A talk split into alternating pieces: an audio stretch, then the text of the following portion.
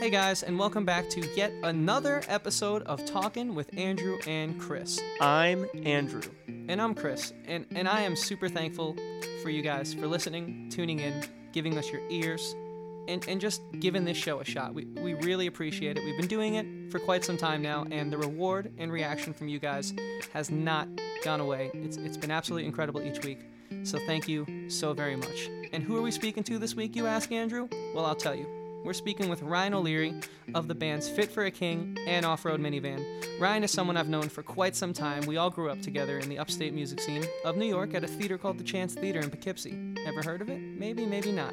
But it was a great place to cut your teeth, a great place to grow and learn. And Ryan has been someone who has definitely given me a lot of knowledge over my years of pursuing this thing we all call the music industry. And so I'm so glad and thankful to see him where he is today.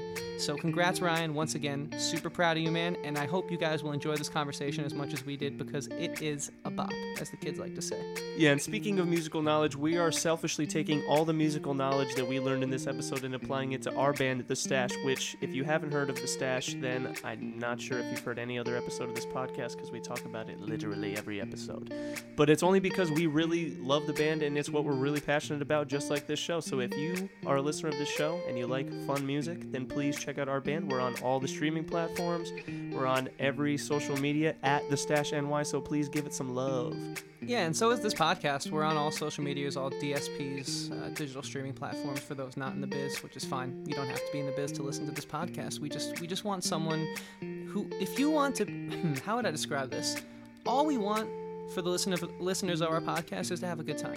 So don't worry about all this, this this business jargon here. Just thanks for being here. You let us worry about the business jargon. Yeah, let us worry about that. You just sit back and have a good time.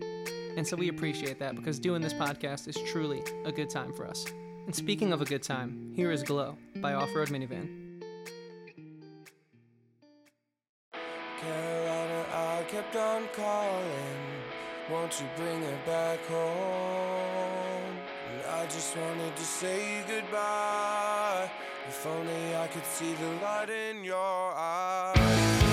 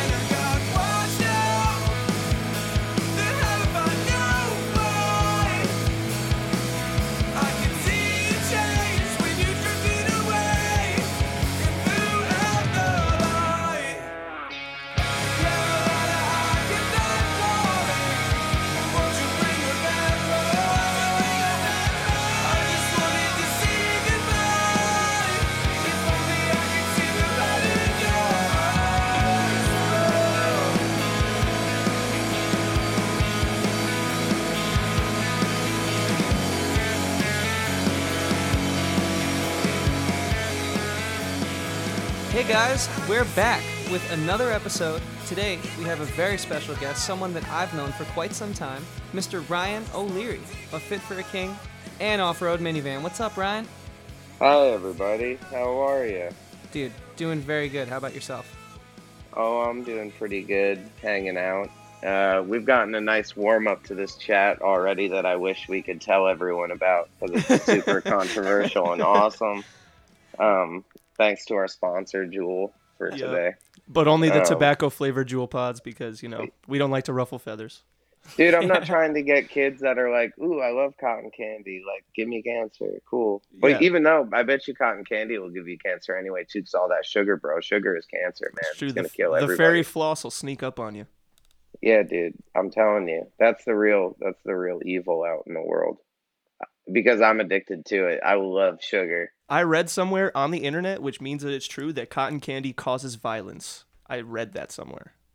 That's pretty cool. Um, I I think that when I'm at a fair and I'm like with my girl and I'm like eating too much cotton candy and that guy looks at my girl and I'm like, yo, dog, like I'm about to step. Stop looking at my girl, dude. Don't you see Don't I'm look at holding my cotton girl. candy? yeah, I'm getting crazy here. so so yeah, if you didn't have that cotton candy, it might just be like, okay, well, whatever. You know, it's it's not gonna get me that fired up. But you're saying the cotton candy really put that extra like pep in your step. Listen, dude, yeah, I'm, I'm not a I'm way more passive. I'm not a scientist, but I know what I feel, okay? Because that's what I base my decisions on, or what I feel. And I Yeah. feel angry when I eat cotton candy, but I love cotton candy. Yeah, I think that like cotton candy is like the closest thing to crack that you can get like legally. Um, Yeah. You know, when you do cotton candy, it just gets you so hyped and it gives you that cotton candy strength, and you just want to do really cool stuff. Yeah, my friend's sister's a nurse, so I can definitely confirm that. Yeah, for sure. That's awesome. I will- I don't know anyone that's a nurse. I've actually never met a nurse in my life. I've never had any health problems ever. Wow, Probably must be because of all the cotton candy and tobacco Juul pods. Yeah, I'm lying though. Um, yeah, you know, I've had an issue or two, I guess, here and there. You know, Hopefully, nobody's perfect. yeah, hopefully nothing too serious. Yeah, let's really get into your medical history for a second here. I mean, hey, dude, I we have the better part of an hour. I guess this is what happens when you do like a podcast with someone that you know versus someone that you don't really know because then you just get weird from the start and you Yeah, don't give that uh, like there's half a- hour buffer of like, can I show you my real personality yet? Or Yeah, Yeah. yeah, there's a lot less of a buffer zone. It's just like, let's get into the weird shit. no, I'm just gonna sit here and sip my coffee. And Listen, speaking serious. speaking of weird shit, I'm gonna be. This is this is probably a first where I'm gonna get into some business now instead of Chris. Weird shit. Your band, Off Road Minivan. I'd say that's kind of a weird name in a good way. I don't. I work at I work at an auto parts store. You know, during the daylight Oh, sick. hours. And I've never had someone come in and be like, "Yeah, I've got a minivan, but it's an off-road minivan, so those are the parts I need." So You know, where, like, where do you come up with the name like off-road minivan? Good question. Um, the Thanks, name came from my my fiance and I. We were on the interstate and we were in like standstill traffic, and this minivan went through the grass meridian at, and then it went onto the other side. And my fiance pointed and was like, "Look, it's an off-road minivan," and I was like, "Shit, that's my Jimmy World. That's it." And it's one of those names that I've definitely had as many people say that they think it's stupid as they think that it's cool.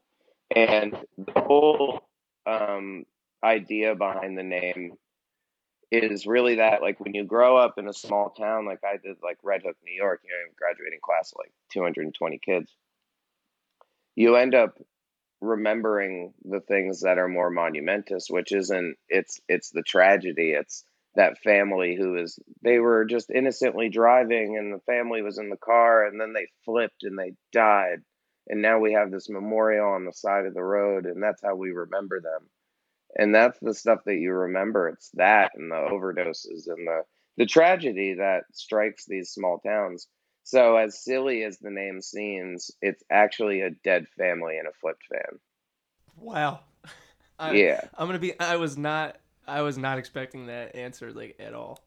Yeah, it's way cooler than people think. They're just not creative enough to understand. I'm just kidding. I'm just kidding. No, no. Yeah, I did. I had no idea. I Tell had, us how you really feel. I had no idea that your band was for the top IQ. You know, the the philosophers, the thinkers. You know. Yeah, I'm most certainly not. My IQ is probably not very uh, strong, but um, I, you know, it's just I love stories, and I really love um, like thinking about the small characters that you meet throughout your life. And we actually just finished a full length record recently, and a large majority of the songs are about people from the Hudson Valley who aren't with us anymore uh, and like telling their stories as to how they kind of ended up that way Mhm. and i just think it's more fun like i can't live in fantasy all the time. Like sometimes i want to just like write about something that actually is realistic and emotional. And even though these people weren't like my best friends i still had over 10 plus years of research on them by just being in their lives to be able to i think put together these songs in a way that um, is authentic.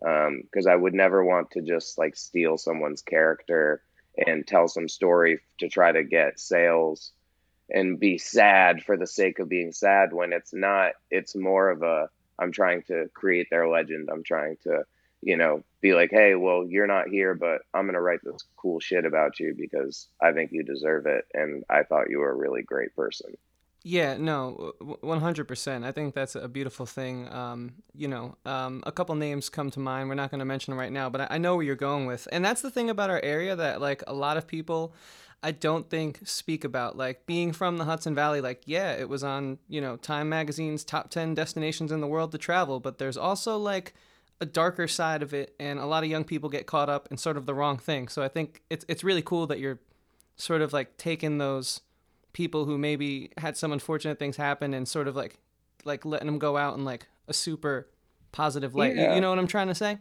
Yeah, for sure. Thank you. And I, I, yeah, I tried to keep it centric on the centered on on Red Hook, New York, where I grew up, and almost all the characters and and songs on the record are either from Red Hook or um, there's one song that's just about the Taconic in general. Um, and I use it as a literal and a metaphor because if you recall, uh, there's actually just a podcast that came out about it recently, but about 10 or 15 years ago, a woman early in the morning, drunk and high, in a minivan filled with kids, went the wrong way on the Taconic Oh, and I remember crashed and killed everybody.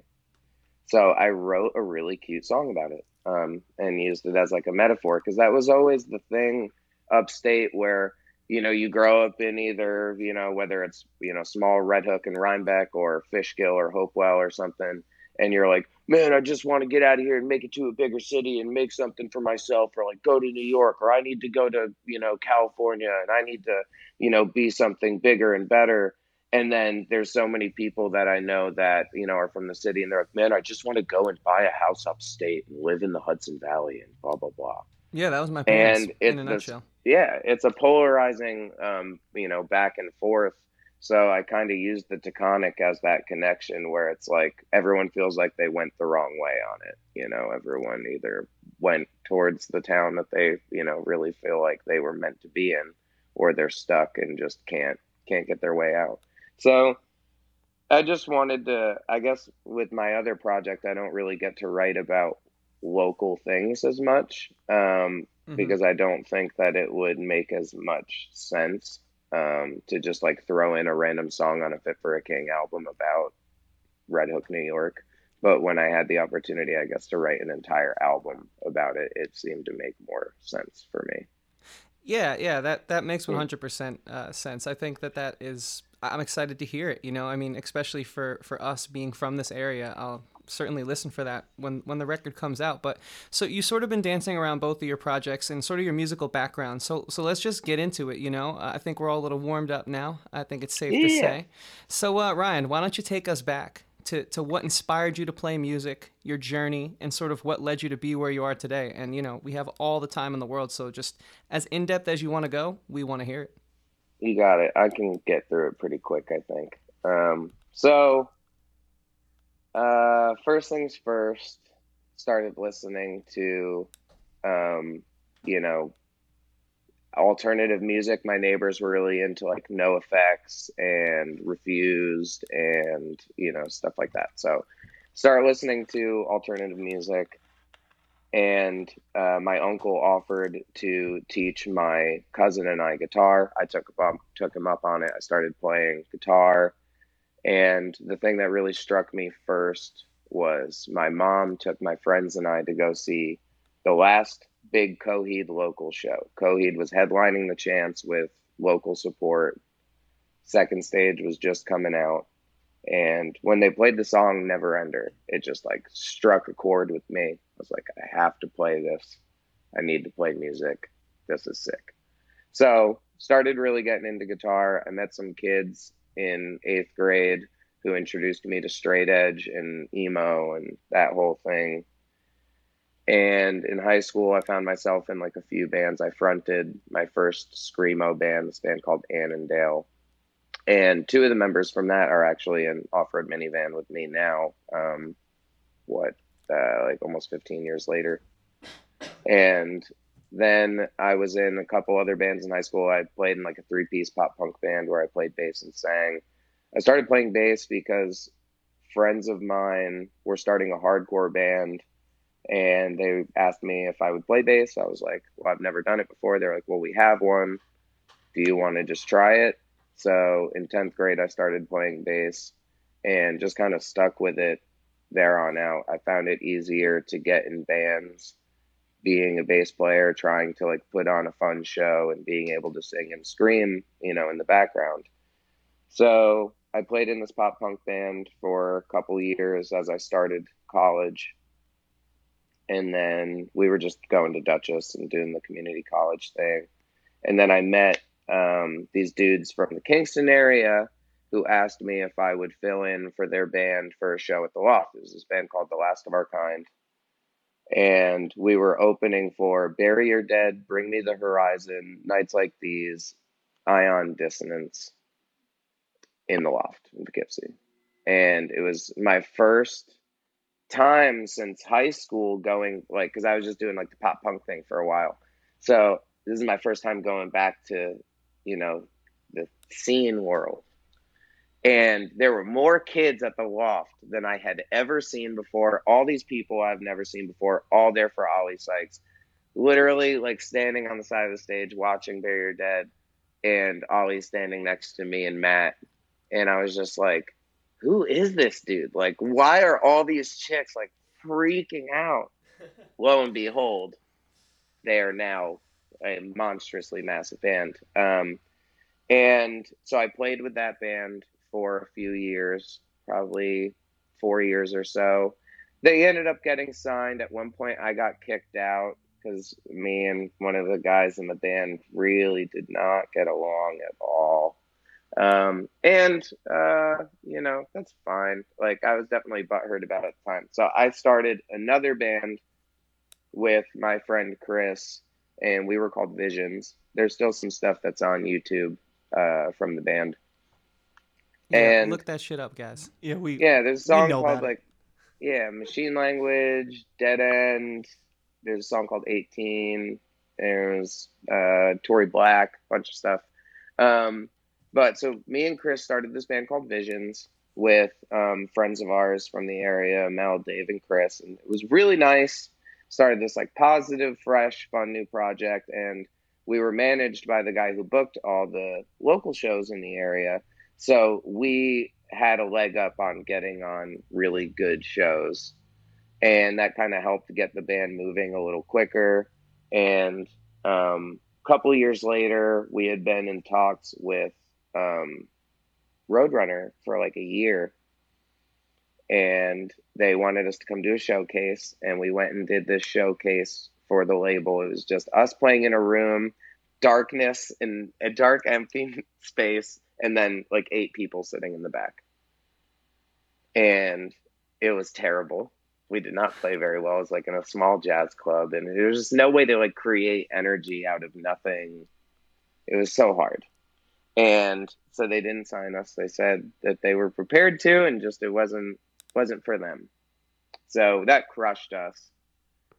And our singer ended up leaving the band to go and tour manage Sworn In because our manager had just started managing Sworn In when they were just putting out like Let Down, and this was before Snake Eyes came out.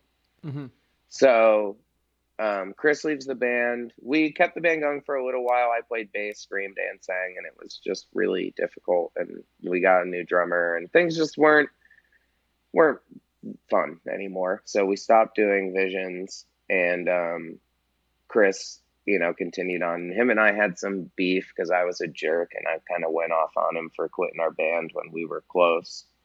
And lo and behold, Chris ended up meeting Fit for a King and they needed a new bass player singer and chris stuck his neck out for me and got me in connection with them and helped create a little dialogue jeff backed it up and um, jeff was the manager so uh, i started doing um, i did an acoustic cover of keep me alive and I um, did some like raw videos of just me singing over a few of the songs. And then I wrote pre-production for the new record. But the first thing that really caught them, I guess, was we we talked for like two months, two or three months, me and Jared, and I had sent them a whole bunch of material pre-pro, and I'd sent them this song um, called "Selfish Eyes." And it was a song that myself and Max Rye um, wrote. Who Max is a friend of ours from the area who played in bands that that's outrageous and played drums for Alex Goot. Um, super talented guy, and um, that was they had kind of like mulled it over for like three months and not really said m- much to me other than like normal conversation, and then they were in a pit where they were about to start a tour and they're like, "What the hell do we do?" and Jared hadn't heard that song yet. He like missed it in our conversation, went back, heard Selfish Eyes, and then sent it to Bob and was like, All right, we got to call this guy. So they called me, and I was working at Terrapin in Rhinebeck at the time. I was on my third day of training because I had just gotten um, fired from my other job. And they called me and they were like, how soon can you get here? Uh, do you want to come try out? And I was like, well, how soon do you need me? And they said, how does four days sound? And so I took my car off the road. I moved out of my apartment. I took everything to my parents' house and I left. And I had like prepared everyone in my life for it where I was like, guys, like if I end up getting this call, like I'm out. But you know, like three months had passed nothing had happened. So I was like, I don't know if this is really going to happen. So they call. I go out there. I have one week to learn like nine songs and do my first like real tour, more than like eight days. And um, it went okay. Um, I the first night we and this is people always ask why don't you guys play Skin and Bones? So which is our like soft song. First night ever, we played it. I have the lyrics on a sheet on the floor right in front of my wedge, and I fucking butcher it. I butcher this song so bad, like just the worst ever. Not a good start. And yeah, and I was just like, okay, like I'm not. And there was like a good amount of people there. It was a hometown show in Dallas. It was rough. Um, so hmm we were like, okay, we're not playing that anymore. We continue on, and uh, we did the short run. It was us, Sirens and Sailors, and Kublai Khan. And the last two shows were Skate and Surf Fest, and then playing in Albany at that venue that shut down. I forget what it's called, um, some bar. Um, and then they on at the Albany show in front of my friends and family asked me if I or announced that I w- was joining the band or that they had you know picked me, um, which was really cool. I cried Yeah, what a nice then- time for them to choose to do that too. That's Yeah. awesome, man. like right before the encore, you know, like last song, and they just like announced it, and it was like really sweet. It was like okay, like these people care about me. They're doing this in front of my family. They're doing it in a sentimental way. That's awesome because that's I I'm corny as shit, super soft. I love that kind of stuff. I want to be in love. I don't want to just do something for the sake of it, and I do. You know, years later, I very much love these men. They're incredible friends to me. But um, so then we finished the record, or we we finished the tour. We have two days off. We go to my parents' house upstate in um, the Catskills and hang out, and then we went and wrote and recorded "Slave to Nothing." Um, a lot of the music was already done, um, and then I, me and Ryan wrote all the vocals, and it's a really weird record because one, I was really sad because I had a few friends who had passed away uh, in the last year that really messed with me. And then it was my first time not being high all the time. Uh, and it was very interesting for me. So it was like a total change from, and by high, I mean smoking weed. Like I wasn't like smoking crack every day or whatever. So, you know, yeah, yeah, totally. All right, so Word, and, word. you know to each their own so like it was an interesting experience for me. So I ended up writing this incredibly sad record. The guys really let us kind of like fuel the album off of this emotion that I had been feeling. I had a friend die from a heroin overdose. You know, I was, you know, kind of clear headed for the first time in a long time. And um, a friend of mine died from cancer. So I was like, okay, I'm fucked up. Like, let's write a fucked up record. And it was cool, but uh, it really didn't correlate to the fans, and it's really not like the best record because it's not cohesive, despite the lyrical content being somewhat cohesive. The sounds are all over the place. Like you can hear that Bob really liked Northlane and Bring Me the Horizon at the time, but we didn't do a good job of showing it. Um, and it just was one of those records where the band just kind of stayed in the same position for the next 18 months. We didn't really grow very much. We didn't really go down. We just kind of stayed and figured it out. And then, you know, I'm in Fit for a King. And that was it. And then, uh, yeah, we put out Death Grip. Death Grip really changed things for us. Finally gave us like a, a hit song. You know, things got better. Um, and Dark Skies has really like just changed our lives a lot and we're super thankful and happy for how everything is going. Getting to tour a lot getting to tour with bands i love. I get to live in a nice home and have a good living and um, it's been really cool and through all the fit for a king stuff that is how i am able to do put together my side project off-road minivan. And um, that's just a collaborative effort. That's um, some of the guys from my first band annandale Melvin, who was in Mel and Dave were both in Visions with myself and Chris, and then uh, the drummer is my best friend on the planet, Evan, and um, we put together the song Spiral Gaze, just me, Evan, and Mile uh, and, and Melvin at first, and I showed it to Tooth and Nail, or my rep at Solid State, and they asked me what I wanted to do, and I said I wanted to put out an EP and put out a music video and give this thing a shot, and they let me do it because uh, they're super nice. So that's all of it. That's all my stuff. That's start to finish. That's where I'm at right now. Um, so yeah, Everything has brought you here to Brooklyn playing Pokemon. playing Pokemon, 100%. I hope I get a Mewtwo today, but I don't really have a lot of friends out here, so I don't have like people I can go raid with. But um, hopefully, I'll get to raid with them You'll, soon. you'll get there, man. You just keep that same drive. Yeah, I think I'll find one on the way to the gym later. The gym's like a mile and a half away, so I'm forcing myself to walk rather than take the train every day. Nice. You know?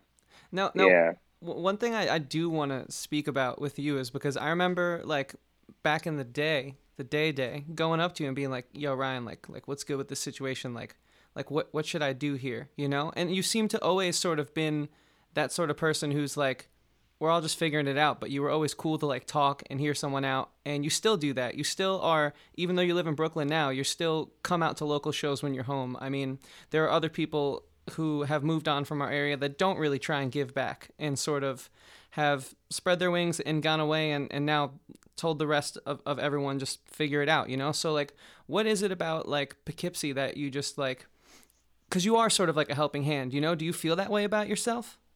Um, I try. I think that it's a double-edged sword because there's a lot of people that I've tried to work with that I built good relationships with, and then that it just blows up because some people, you know, are just better off being staying friends, and I shouldn't try. I feel like I shouldn't try to help at times because it. I feel like a lot of people think I'm an asshole um, and think that I'm, you know, trying to be like, hey, I know better than you and blah, blah, blah. But it's just, it's sad to see our scene what it is versus what it was. I still talk to Jeff almost every day.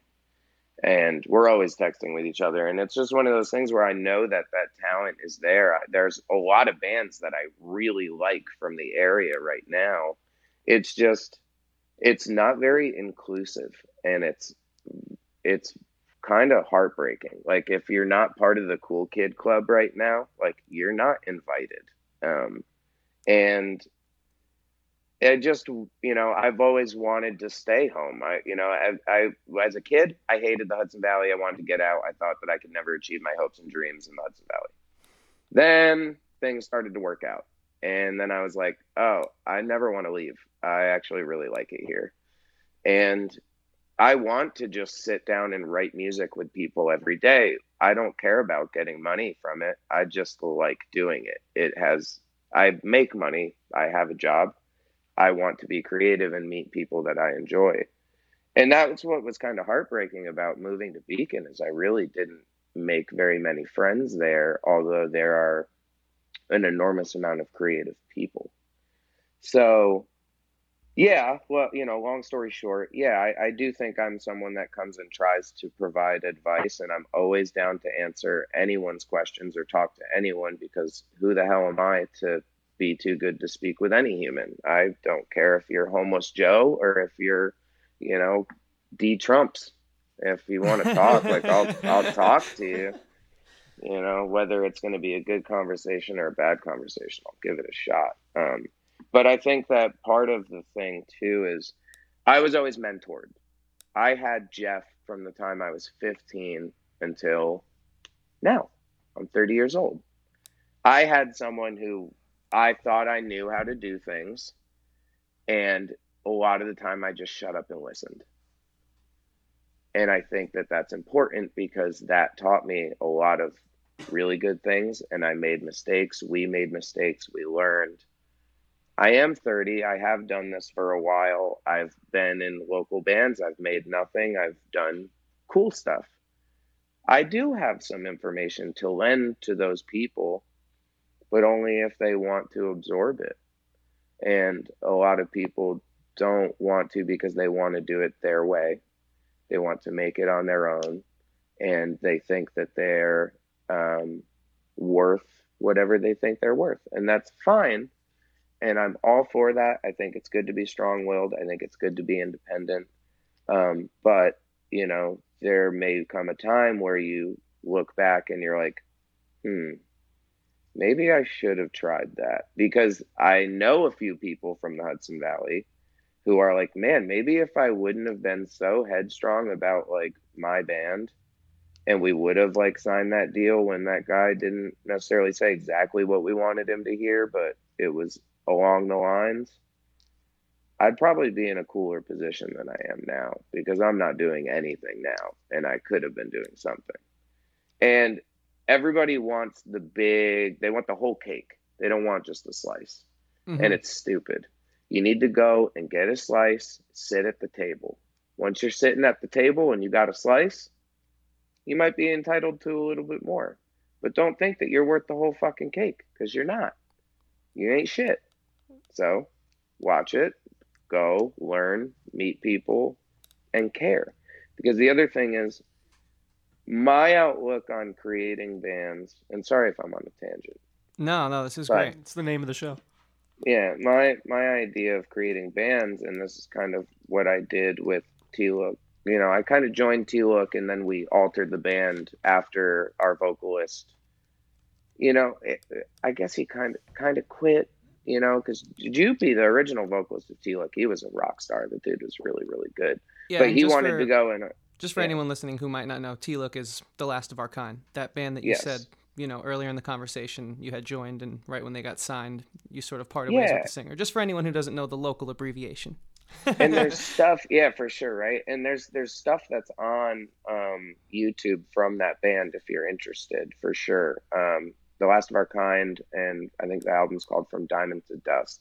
Um i wasn't a part of it but cool record if you like like Memphis May Fire speed rise core stuff. Um but I just always thought that the best idea with, you know, we kind of did this with T Look once Jupy left, we kind of changed the lineup a bit because one of the guitar players um, dated my sister, and that didn't end well either. So um, we shifted things, and we kind of just broke up a couple other bands in order to make our band, and we just picked who we thought was the best.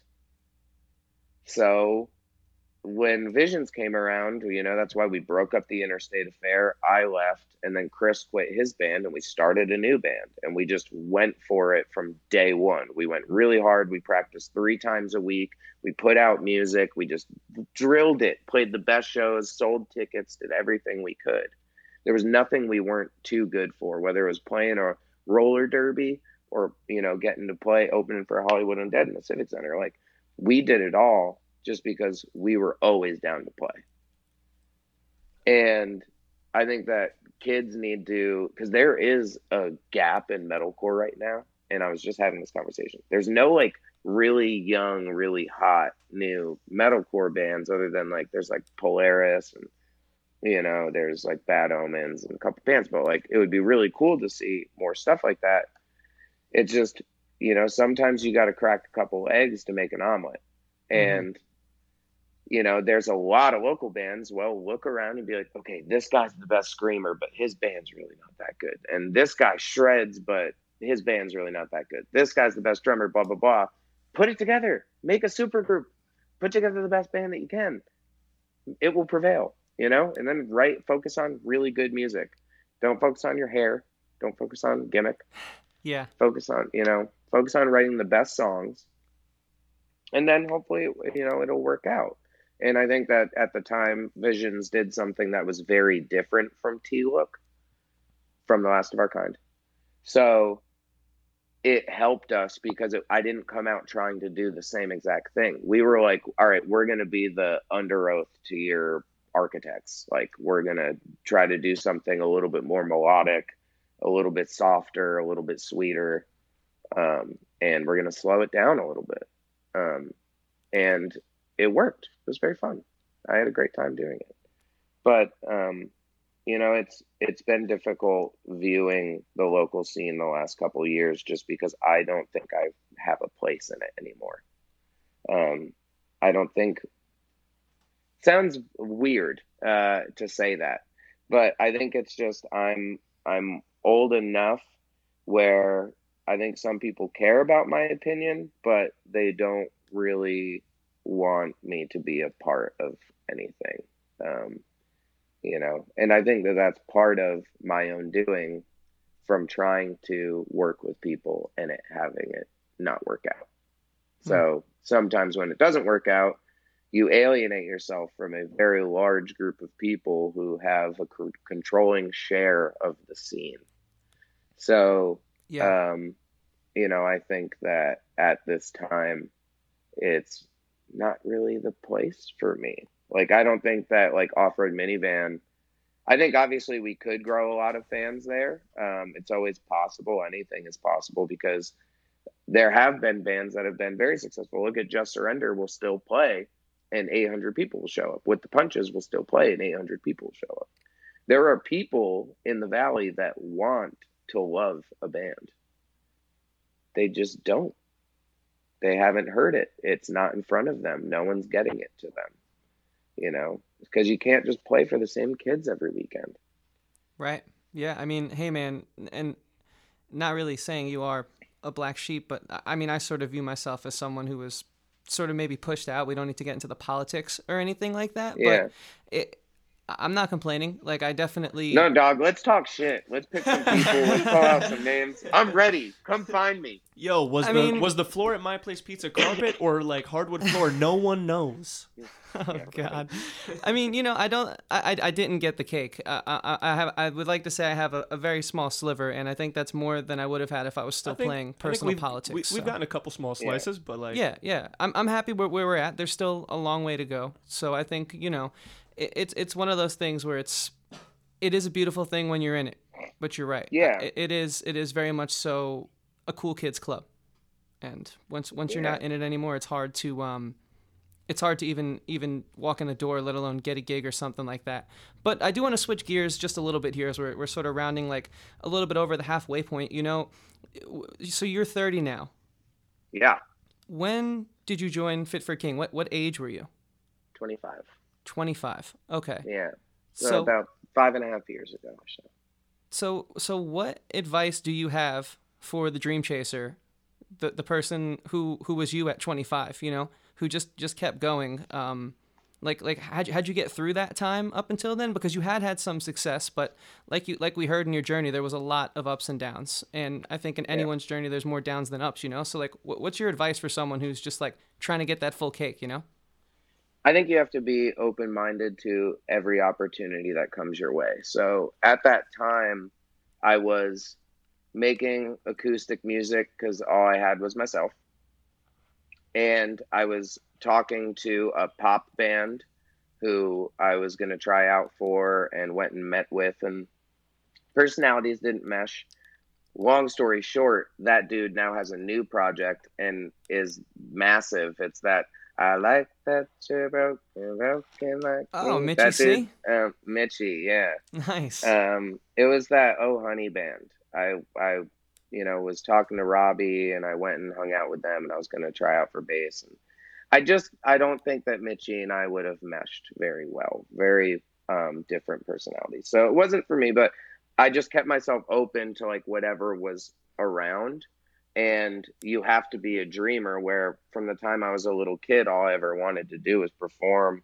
I was so scared of the idea of having to memorize a plethora of knowledge about one topic, but yet I could learn an entire script or I could, you know, write songs. So I was like, okay, this is all I really have. So I'm just going to keep going. And during 24 to 25 was really hard because I didn't think I'd get to do it anymore. I didn't think I I thought I was kind of too old to start another you know screamo band. This was before being in an alternative band was cool. So it's not like I could be like, "Oh, let's just start like a rock band." Like that's the thing. Nobody knew Right, that was yeah. going to be the thing. This is before the basement comeback that kind of changed everything. hmm Um, and I just didn't really know what to do, but I stayed a dreamer and I kept, you know, trying to pursue opportunities. So a lot of people, you reach this period in your life, and I talk to guys about this all the time on tour, and they're like, I'm in a band and I'm trying and I'm, you know, 20 something, and I'm just wondering why things won't work out for me. I think that the best advice to, for anyone is okay, if I'm a Fit for a King esque band, right? And I'm trying to be that style. Well, I'm going to look at where they're making records, who they're writing with. Maybe I'm going to try to get a hold of Bobby, see if Bobby will help write songs with me. Maybe I'll um, go to the studio that they use and try to do that. Okay, we're going to really, right now for the social media age, if everyone in your band isn't working a job and putting money towards the band, get rid of them. They don't care. Be with people that care, that will put money into advertising your dreams, that will push your band, that will help you get the t shirts that you can sell to make more money so you can buy a van. Someone that will actually go sell tickets to the show and not go, I don't want to sell tickets. I'm too cool for that. It, you have to be 110% in. Like, if I got a call from Ryan Kirby right now, I would answer. And if he said, you got to get on a ship and sail to Antarctica, I would do it. I would do it without even thinking about it because that's how you have to be. Now, the hard part is a lot of people want the glory before the grunt work. The bands that do best are the ones that are going out there and paying for a little bit better of a music video and putting advertising into it and you know following the bands that they like and not being envious but trying to get to those fans. Don't be you know, mad like, oh, my band's not taking off, but you know, Wage War is massive. What the heck? Go and approach every Wage War fan on the planet and make them understand why they are supposed to prefer your band or like it as much, or just enjoy it. There's enough food at the table for everybody to eat. You just got to get a seat. The only way to get a seat is to just work. Everyone wants to put up a song like Remember when That's Outrageous put up two songs on PureVolume and then they got signed? Oh yeah. And it was Crazy. crazy. It was crazy. It was so. Everyone was like, wow, this is the most nuts thing ever. Oh my gosh. And then all of a sudden they're opening for Mice and Men and they're opening for Memphis May Fire and all this stuff. That ain't going to be you. The likelihood that that is you Right, right, is exactly. so Yeah. slim. It's Yeah. so slim. And Fit for a King, the one thing that it's taught me the most is it's better to go inch by inch than mile by mile sometimes because the rise and fall is going to be much more steady. And nobody's going to stay on top.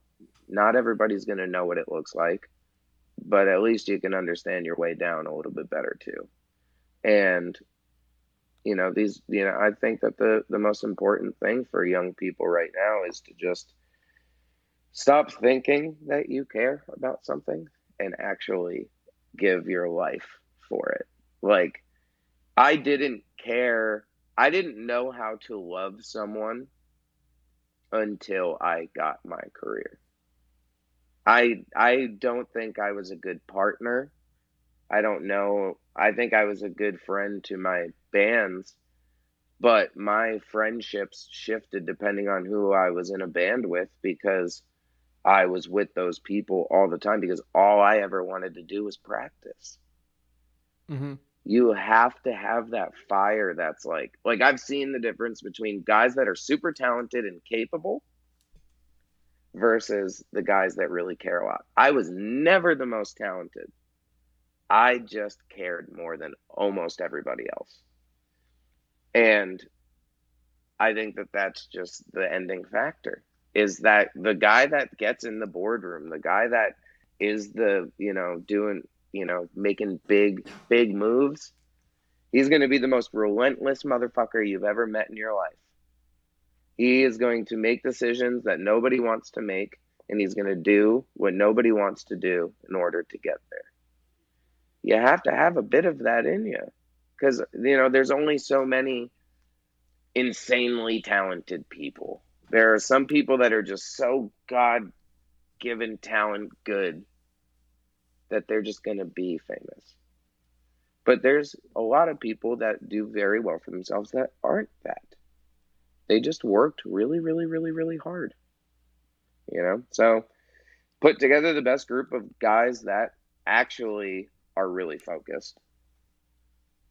Put your your savings into it, put your time into it, get on the road, put out the best music you can and make sure that you're not just making music and thinking like I think the biggest problem I think the biggest problem is a lot of bands write music and they think it's really good and it's not that good. And they need to think, well, this is good for me, but is this like big boy good? Is this like if I'm trying to be, you know, fit for a king. Is this like a day to remember good or like Whitechapel good or like is this just like okay good? You know, because I need to be hmm top top, Right. and you know a lot of that comes from being around the right people. Don't be scared to work with someone and have someone help produce your music. Important. We all do it. We have someone that helps us write our songs, and he like is incredibly smart, and he makes really good choices, and inevitably songs get better. You know, there's no shame in that. Everyone does it. Michael Jackson did it. We do it. Everybody does it. So don't just sit in your friend's basement forever because you you really love the price Joe Schmo gives you save your money, go somewhere sick. Like that's why bands took off. They would like go to Cameron Mizell or Joey Sturgis and record an EP, and then it would sound absolutely insane, and then they'd get signed, and then it would work. It's a formula. Just follow it. Don't be ignorant. Yeah, absolutely. I mean, know? I'm sure we could go on and talk about this and everything else for hours and hours, but unfortunately, we do have to start wrapping it up. But before we do that, we have a question for you. Yeah. We've got this segment we're we're doing with our guests where if you can describe you as a creative, you know, your day-to-day life, how you creatively live in one word, what would that word be? And then feel free to elaborate on that word afterwards. But for first, just give us one word. That's really hard. Um, I guess myself as a, I I guess storyteller Okay. probably. I like that. And and why? I think it's my favorite part. I think it's the part that brings me the most joy is when, and this was a nice. I, I showed the off-road minivan record to someone recently, and I'll send it to you guys after this. Um, Sick. and the greatest compliment I received about it was like, man, when I'm listening to this, I can really picture it. I can I can picture the settings and the people and like what's going on.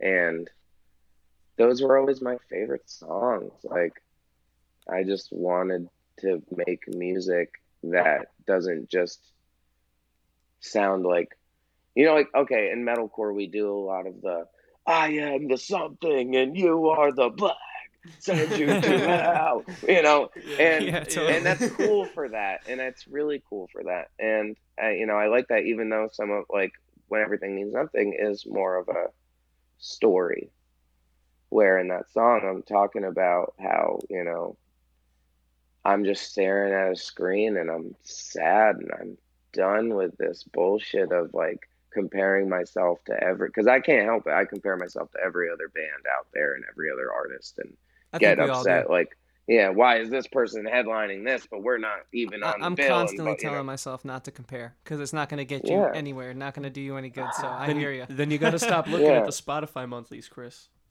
Oh dude true. i do it all the time i do it every day It's, Oh, it's man, too. It's yeah. too I think it's. I think it might be Chris's third Um, most used app on his phone is Spotify for artists. It Just is, checking yeah. those those numbers.